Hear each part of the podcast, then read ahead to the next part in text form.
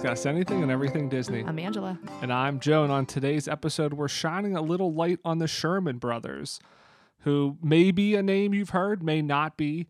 Even if you've heard of them, I feel like they've done so much more than you know about because yeah, I feel like looking to rem- like realize how what all contribute contributions they have made to Disney. to Disney movies, theme parks, TV, everything. It's I was amazed reading some of this I stuff. mean, to be honest with you, they they should be a household name because they are responsible for one of the greatest earworms of all of history.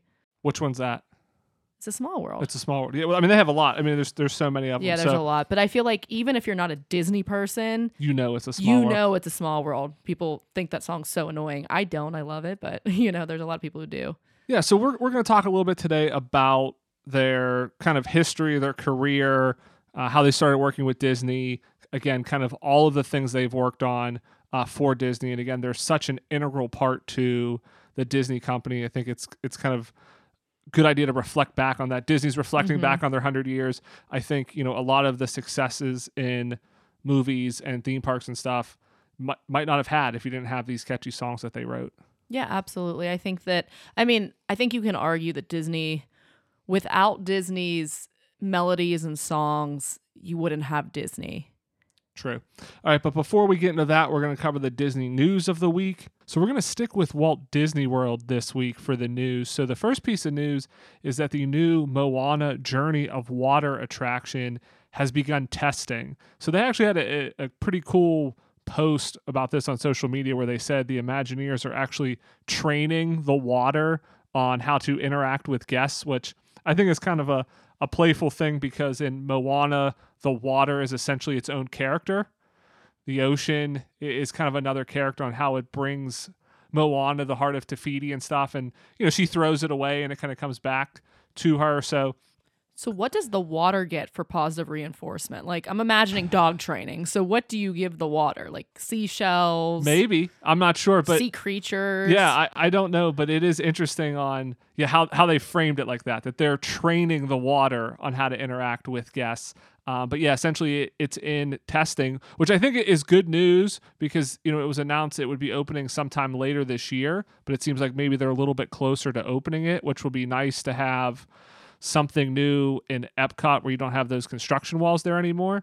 Um, but then I think the downside is this is probably the last new thing we're getting outside of Tiana um, this is kind of really the last one of the last new things we're going to have at the theme parks down there for at least a while till they announce something but who knows how long that will take them to build it Right. Well, do you think if they finish early that they will open it as soon as they're ready? Or oh yeah i mean they haven't again they haven't announced a date. It was just sometime later this year. So i think this means we're, we're probably you know within the next uh, few months that it's going to be opening.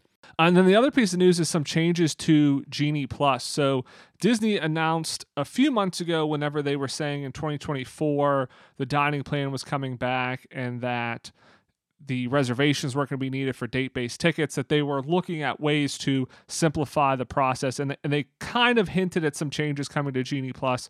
Well, one of the changes uh, that we're getting is you can now buy individual parks. So before it was a price per day that covered whether you went to one park or all four parks. So now you can actually select Genie Plus for either all of the parks or an individual park. So what this does is this helps people who aren't park hopping save a little bit of money.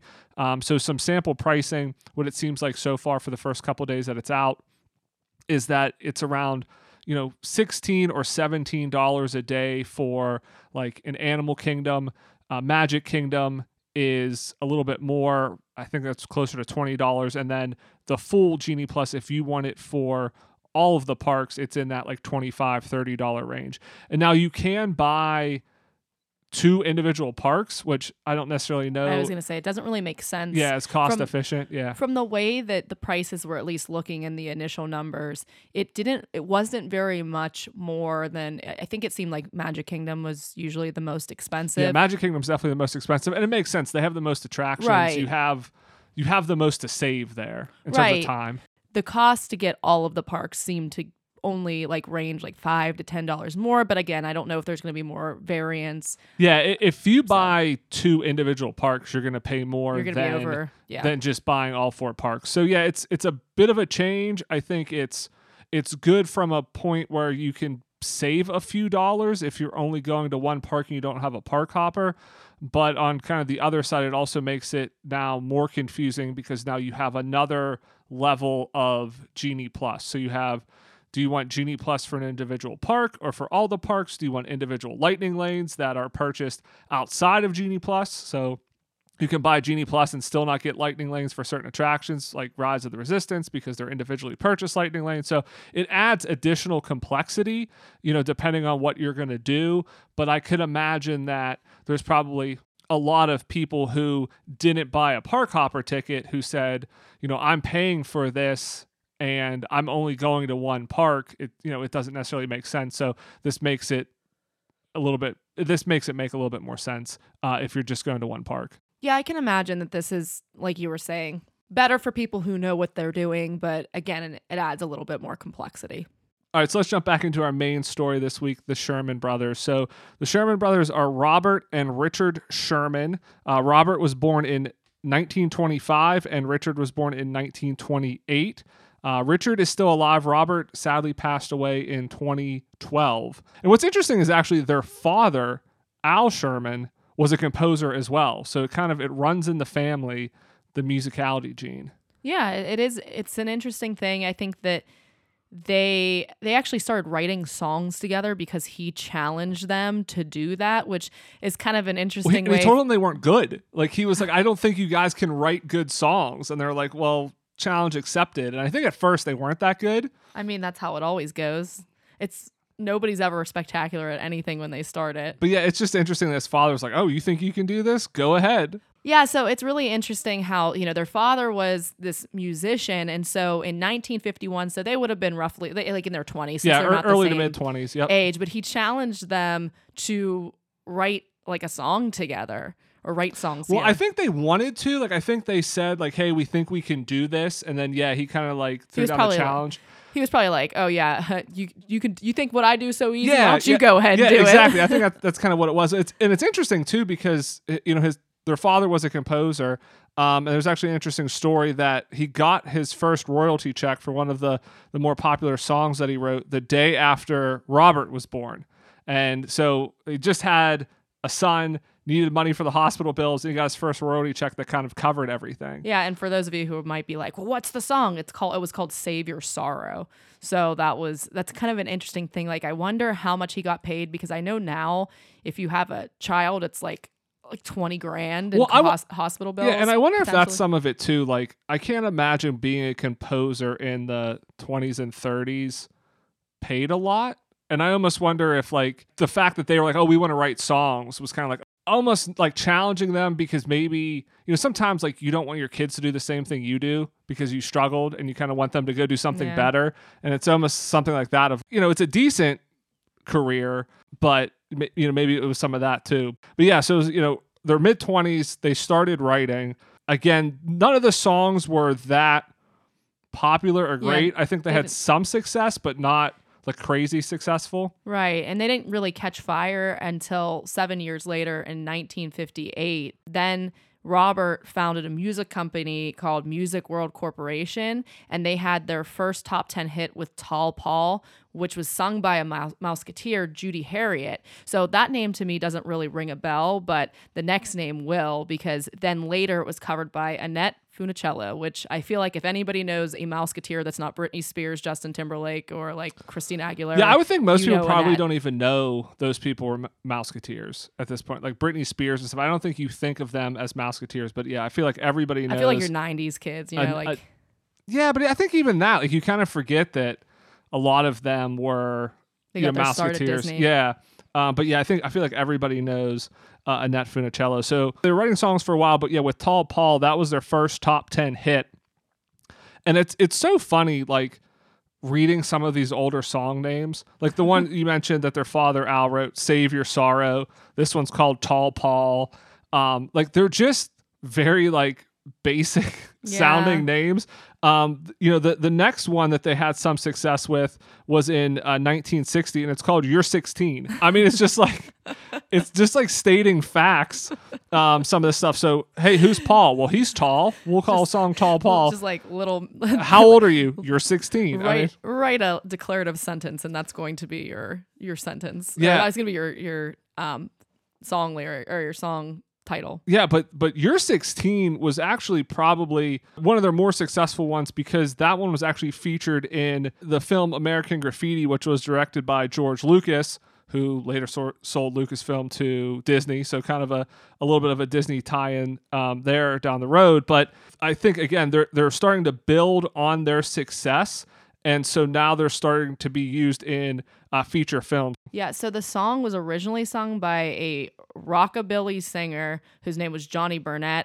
Um, but later on, and I'm assuming this is the one that was in the, the film, it was recorded by Ringo Starr. So that's a name that is a household name. So that's pretty that's pretty interesting that it was recorded by somebody of that stature. So all of these successes starting to be used in in feature films. Again, some songs sung by Mouseketeers. This all kind of caught the attention of Walt Disney, and he hired them as uh, one of their staff writers, and it it became a very successful relationship. I mean, there's definitely a lot of footage if you've watched some of the documentaries and the histories on Disney Plus. The the Sherman brothers are in there a lot.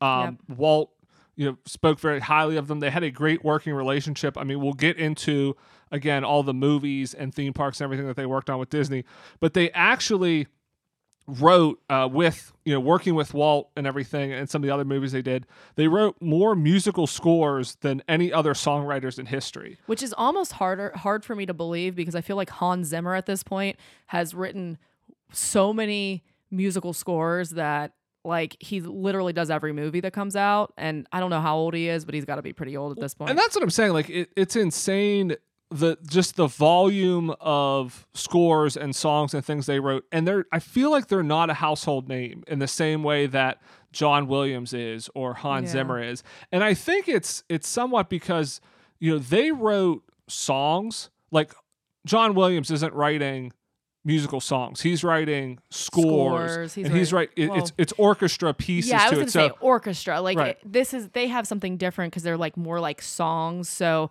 and and I feel like in our culture we value the singers or maybe the song itself over the people who wrote the music, which I think maybe you know is obviously to a fault because they're the ones responsible for birthing it basically so i think it's it's in, it's understandable that they were passed over but i don't think it's an excuse that they were passed over because yeah people should know who they are Yeah, but but it is it is interesting of of how we view that kind of as moviegoers. That like you go to a movie of something like you know Star Wars, and it's like that music is so iconic in there.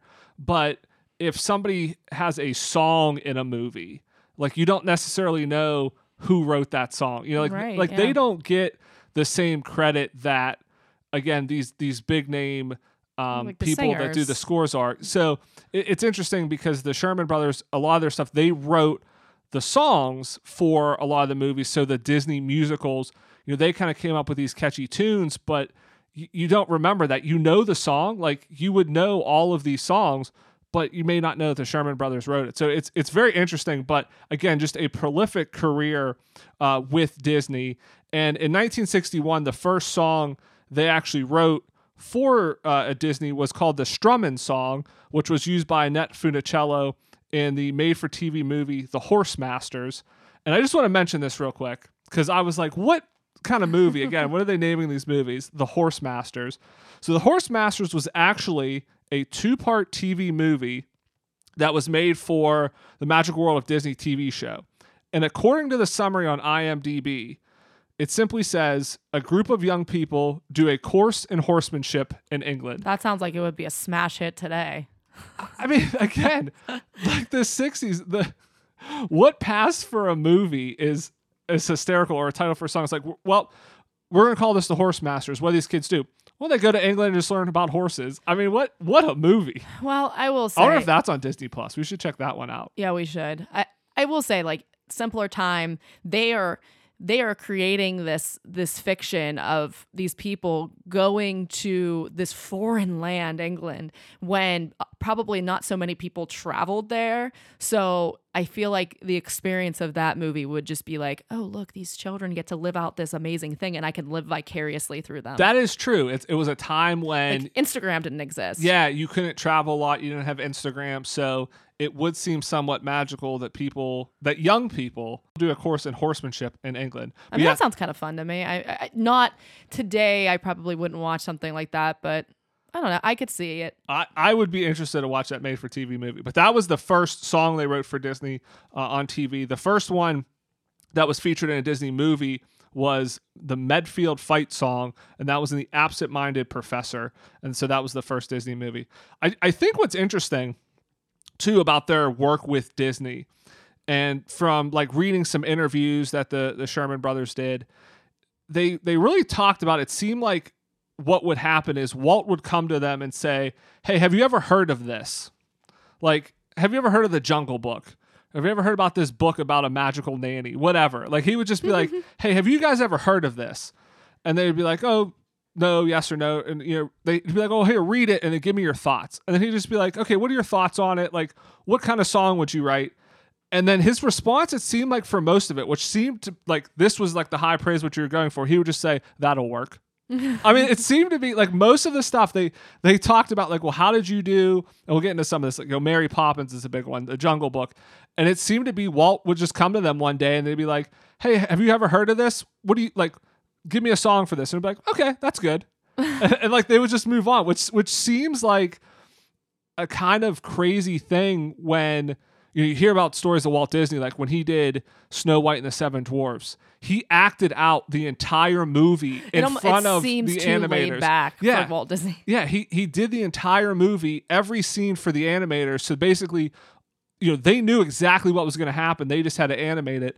Um, but whenever he's doing these movies with them, he's just like, "Oh, yeah, that's good. We'll put that one in the movie." Well, I I wonder. I mean, I bet that that kind of speaks to his trust in them as well. Whereas Walt maybe felt like, "Hey, I'm a creative. Hey, I'm a storyteller. I I know this and I can drive this, and it needs to be this big thing." And then when he's listening to the songs, he's just like gut instinct. That sounds good. That'll work. I don't know a whole lot about you know what you should do with your the musical notes and stuff, but it sounds good to my ear. So I trust you. you Yeah, know? that, that's a good point. Um, so let's talk about some of the the bigger movies. Mentioned Mary Poppins, so we'll start there because that is definitely probably one of the more well known uh, movies and songs. They wrote the songs for Mary Poppins. They actually won two Academy Awards for Mary Poppins for their music there. One of the songs that they wrote for Mary Poppins was Feed the Birds, which was Walt's favorite song. And Walt would actually just like call Richard Sherman in like to his office to play it for him. Like he he enjoyed it so much.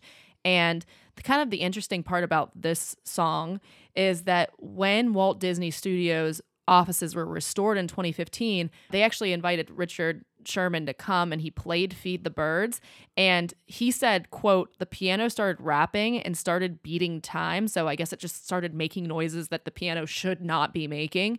And then the woman who played Jane Banks uh, from Mary Poppins, her name's Karen Dotrice, said that the lights were flickering all of the heads of the studio were there. The people were organized the event were mortified.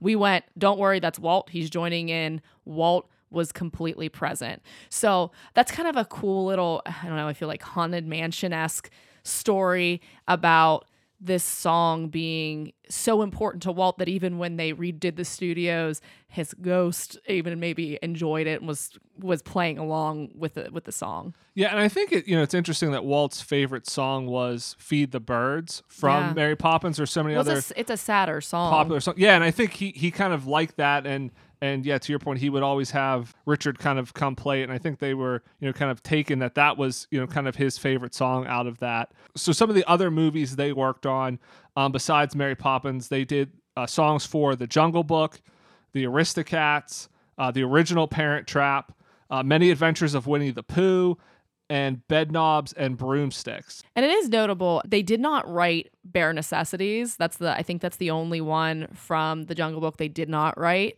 But yeah, they they wrote they wrote I Want to Be Like You, which is one of the biggest songs from that movie. So again, it just shows how far reaching because I think that that's probably one The Jungle Book is not a movie that I particularly like love. I think it's just because it wasn't released during when I was a kid, but that song I think is probably one of the hidden bangers. Like if that came on my radio, I can't turn it off. I want to sing it. So, it's so good.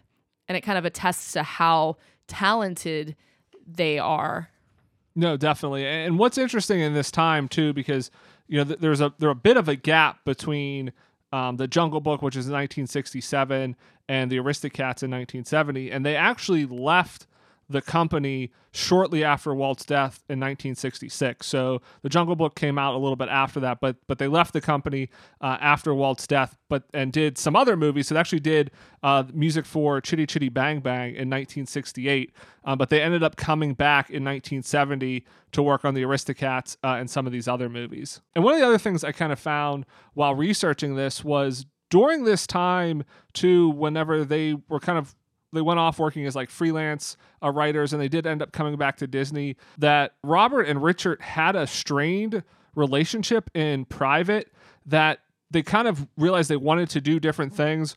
Robert wanted to write novels and Richard wanted to stick with music.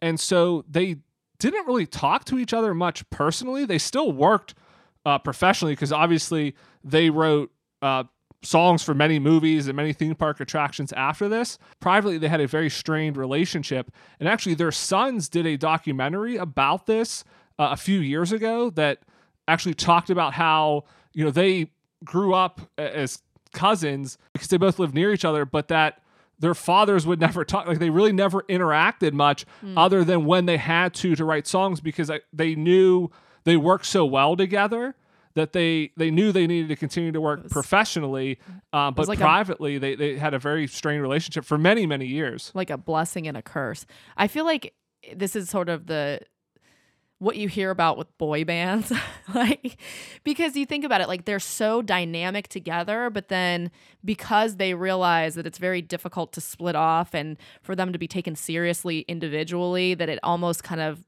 spoils the relationship. Yeah, because people put them in that box. Yeah, and this became again. Robert didn't want to write music. He wanted to go. He wanted to do other things. He wanted to write novels. He wanted to kind of branch out. Uh, and Richard wanted to stick with music, and that caused the friction. But again, they they knew they were still so good together that they would still work professionally. Um, but yeah, just kind of in privately, didn't necessarily talk as much as they had beforehand. Yeah, that's it's really kind of strange but understandable. Right. And then with working with Walt Disney, obviously doing well on movies, as we know, if you were good at anything, Walt pulled you into the theme parks in yeah. one way or the other. So he pulled the Sherman brothers into the theme parks as well. So in 1963, he had a little attraction that he needed a song for. Uh, it's called the Enchanted Tiki Room. So the yep, Sherman Brothers. That's right, everybody. Wrote, Hang on one second. Let let everyone let that sink in in case they didn't know it already. So you already knew Small World. I was gonna we say you talked about Small World being the we earworm. Know that. This is the much better song. I mean, I would agree, but I don't feel like I feel like this is one that's like a mainstay of people who love Disney. Like this is the ride that I have to go on and I don't even understand why. I'm just magnetically drawn to go to the tiki room every time we go and I always have to go there and it's because I want to hear those darn birds sing about being in the tiki room. Yeah, so they wrote the Tiki Tiki Tiki Room, uh, which is the song for the Enchanted Tiki Room. And then in 1964, they wrote a few songs for attractions at the World's Fair. So we've already mentioned It's a Small World, which was written for the World's Fair, but they also wrote, which is another fantastic song. Yeah, and this is getting a lot more playtime in the parks. Yep. Like they were playing it at Disneyland when we went. Where this ride isn't even Exactly. At. But it's it's a great song and I feel like it's getting the love it deserves. And again, yes. I still feel like you know the song, but you don't know that the Sherman Brothers necessarily wrote it. But and this is not a ride that I particularly love, but it's a great song. Yeah, and it's a great quote. You see it on T-shirts. There's a great big beautiful tomorrow written for the Carousel of Progress was also written by the Sherman Brothers. It does not end with that though. So like you think, okay, they wrote the Tiki Room, they wrote Small World, they wrote Great Big Beautiful Tomorrow for Carousel of Progress. Those are three iconic attractions, three iconic songs. Like again, you wouldn't those attractions would not be as good if you didn't have those songs. Like they could have just stopped there and just ended. Oh, okay, yeah, you're doing the next one. So, so after that, they kind of went on a run because, um, again, they kind of left Disney for a little bit, but then they came back and they did a ton of stuff for Epcot. So they actually wrote uh, the Epcot Center, the World Showcase March, which was when you first came into Epcot, which you were just humming "One Little Spark" Yep. for Figment. Again, Which, again, how like it just it blows your mind all of these songs that they wrote. Basically, every song that you love when you go and ride the rides and you can't stop singing it, the Sherman Brothers wrote it. Just Yeah. assume they did it. yeah, it's pretty. It's a pretty safe assumption there, um, unless you're riding like Guardians and it's classic rock. It's, mean, if I- not. If I didn't know, like if I didn't see the making of Frozen 2 to know that they didn't write the songs for Frozen, I would have been like, maybe they did let it go. Who knows? Well, and I think it's it's just I don't it's so good. Like they're they're so good. Um one thing I wanted to point out was if you've never seen it, there's a there's an Instagram, I'm sure it's on Tik- TikTok video of it's a small world and one little spark and they're kind of played on top of each other and they're essentially the same song. Um, so if you haven't seen that and you're curious, maybe put like Google that because it, it, it's just they're written by the same yeah, people. written by the why. same people, similar musical notes and and similar kind of you know upbeat melody that makes it so they can be played on top of each other and basically sound the same. Right. They also wrote the soundtrack for Communicore, which was in Epcot as well. So they did a lot of stuff whenever Epcot opened. Uh, and they wrote Journey Through Inner Space, which was for Disney's first Omnimover attraction. Um, and also, what's interesting, and it makes a lot of sense because Disney was working on Epcot at the same time they were working on Tokyo Disneyland, but they also wrote some music for Tokyo Disneyland as well. They wrote Meet the World, which was a reverse, it, it was an attraction over Tokyo Disneyland, but it was like reverse of Carousel of Progress. That blew my mind, by the way, when I wrote read it. So you sat in the middle of it, and then the stage moved around you, and it was focused on Japan's history and their engagement with the world. But they wrote uh, the song for that attraction as well. One other thing that after Robert actually died, and I know we're jumping around a little bit in history, but after he died, Richard Sherman wrote Kiss Goodnight for Disneyland Forever, the, the night show. So, I mean, just so many wonderful songs. And I think that part of this, the reason why they were so successful, is in an interview, Richard said basically that they don't simplify songs for kids. He said, quote, Bob and I have never written down to kids. We've always written up to kids. We want them to find out if they're curious like we were what things mean. And again, I know I've talked about this before. I talked about this with I think Scar, how they chose his language and how they kind of made him use these bigger words that made you kind of aspire to having to know like and figure out what those words meant. And i think that this is so important. So if you're somebody who's listening who has you know kids and you don't always have to simplify for them. I mean as a teacher i actually find that they it makes them almost more curious um, and teaches them to kind of ask questions. So i just think that that's really a great philosophy. And i think that kids always want to be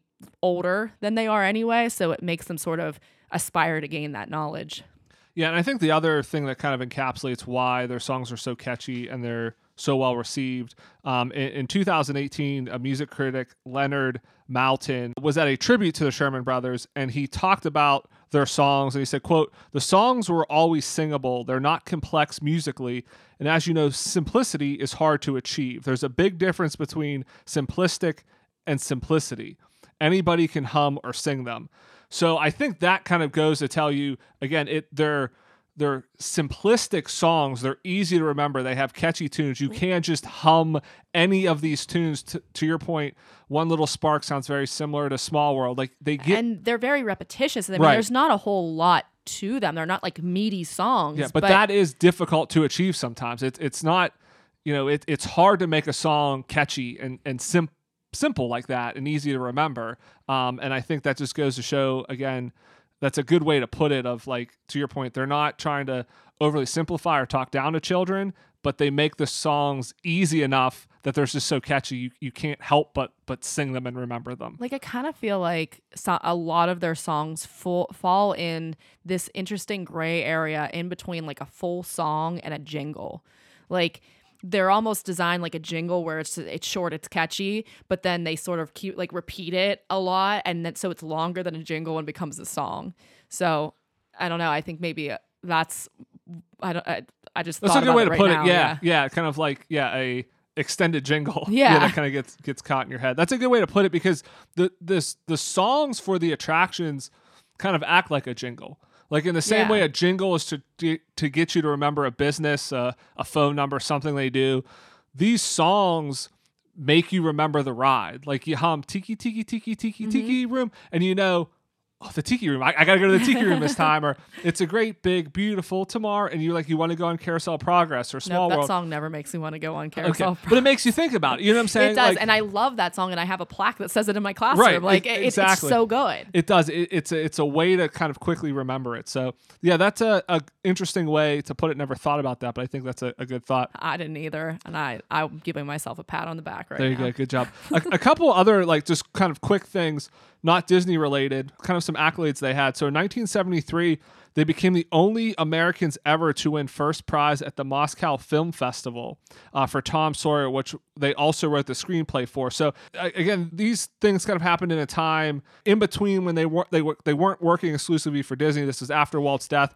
They were doing more. They wrote some movies, they wrote some plays and things, and they had success with that. So this was one of them. The other one I found interesting was in 1976. They wrote The Slipper and the Rose, which was a modern retelling of Cinderella. It was actually chosen as the Royal Command performance for the Queen which I think is really impressive. They wrote the song, score, and screenplay for that. So again, this was them kind of branching out more than just music, and so they received you know accolades in kind of both these instances. And I think it's pretty uh, amazing that you get selected to perform. Your performance goes in front of the Queen. Right. And I mean, I, I don't think we've fully mentioned this, but they also have, you know, your your big time awards that people in the United States at least sort of covet. Like they have two Academy Awards, they have three Grammys, they have a BAFTA award, five Golden Globe, a Laurence Olivier award, the National Medal of the Arts, plus like they have so many nominations that it's like impossible to even go through them all.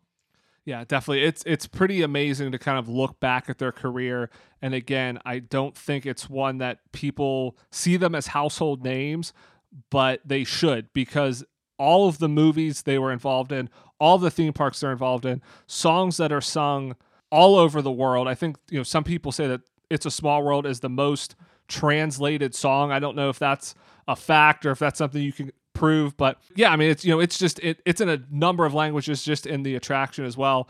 Um, but yeah, it's it's interesting that they have all of that. Um, and again, to your point, like they have these, you know, jingles essentially that like everybody knows these songs, um, but they don't always necessarily, I feel like, get the credit they deserve. So uh, hopefully, you know, this episode helped shine some light on that. Maybe you found some of these things interesting. Can go research a little bit more yourself. There's probably more songs for attractions that you may know that we didn't oh, I'm even sure. find. Yeah, I was, Yeah. I'm sure there's ones we've missed. yeah, or you know, other movies that they worked on um, that aren't Disney related. Because again, they worked on a lot of you know movies and TV shows and films and things like that that that weren't Disney related. But I think it was really fascinating to kind of research them. And again, you know, we knew about some of these. I knew about It's a Small World. I knew about you know, It's a Great Big Beautiful Tomorrow, but did not realize just everything they did, how they wrote a ton of the music for Epcot, all that sort of stuff. So just really fascinating. Yeah, absolutely. And if there's anybody else that you know you know of or names that you know of that of people that have been highly involved in Disney that you want us to cover, you can- Unsung heroes. yeah, I feel like, un- I feel like unsung like heroes. heroes. I, yeah. I like that. So message us on Instagram at Enchanted Ears Podcast and let us know, and we can definitely look into it and do an episode on it. Yeah, definitely. So that wraps up the show for this week. I want to thank everybody again for listening. Uh, if you've not done so, please leave us a rating or a review. Subscribe wherever you get your podcast. It really helps, and we really appreciate it. Thanks for lending us your ears. Have a great week, everybody, and we'll see you here next Monday. Bye bye.